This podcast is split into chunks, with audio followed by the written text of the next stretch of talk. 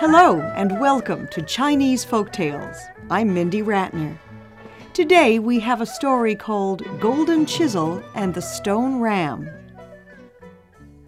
A long time ago, people in a village on the upper reaches of the Zuli River had only salty, bitter water to drink. If someone wanted a taste of sweet water, he had to fetch it from over 30 miles away. A mysterious prophecy had been handed down for generations in the village. It said a spring shall burst from Stone Ram's lips. But what kind of magic did this Stone Ram have, and where was it? That remained a mystery until the coming of Golden Chisel. Golden Chisel was an extraordinary stonemason. The plants and animals he carved seemed to be full of life. Golden Chisel vowed to discover the secret of the stone ram to end the sufferings of his native village. For years he climbed high mountains, explored ancient wells and distant riverbeds, and drilled into many rock faces. One night he was passing by the south of the village when he saw in the darkness a light burning in the center of a dried pond. The next day Golden Chisel dug there. From deep in the red clay, he unearthed a bright, jade like stone. He decided to carve a ram from it. Golden Chisel worked day in and day out. Bit by bit, the carved horns, the curling wool, the bright eyes, and the delicate hooves emerged from the stone. On the tenth day, as he gave the stone ram the finishing touch, it began wiggling its ears and blinking its eyes the lovely little stone ram was actually coming alive. Golden Chisel, my brother, thank you for giving me my life. I'll bring you whatever precious thing you want. I want nothing but fresh, sweet water for the villagers. All right, I'll try my best. But you should keep it secret, otherwise, my magic will end. With those words, the stone ram dashed out like a ray of bright light. In the twinkling of an eye, it fetched water in its belly from the yellow river and poured the water into the dry pond. That night, the stone ram ran back and forth three times until the pond was filled with sweet, limpid water. What a wonder, thought the villagers. Although they had almost drained the pond by the end of the day, by the next morning, it was full again.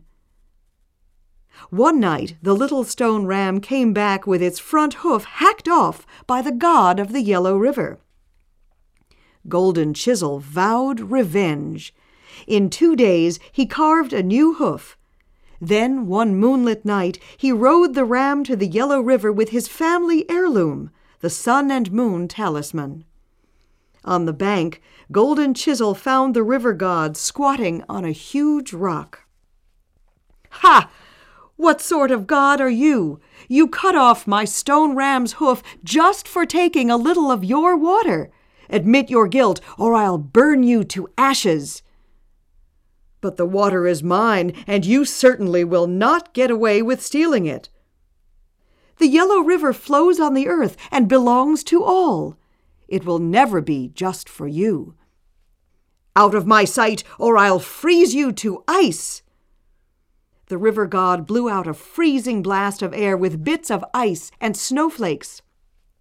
But Golden Chisel tapped his talisman a few times, and it gave out a golden light which stopped the wind and melted the snow. Then the flaming stream whistled round the river god, scorching his long beard and giving off a cloud of black smoke.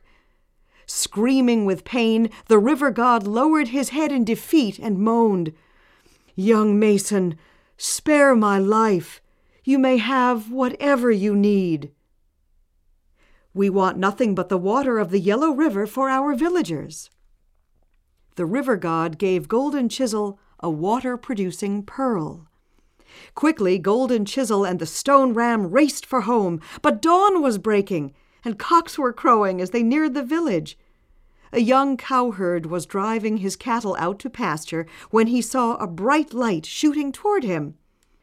Looking closer, the cowherd cried, Ye, come and look, everyone! It's Golden Chisel riding a stone ram! At the sound of the shout, the stone ram stopped in its track and was immediately transformed into a heap of rocks. But from beneath the rocks flowed a clear spring. From that day on, it was known as Stone Ram Rock. Nowadays, beside the rock grows a green locust tree, which people say was once Golden Chisel. Well, that's the legend of Golden Chisel and the Stone Ram. I'm Mindy Ratner saying thanks for listening and bye for now.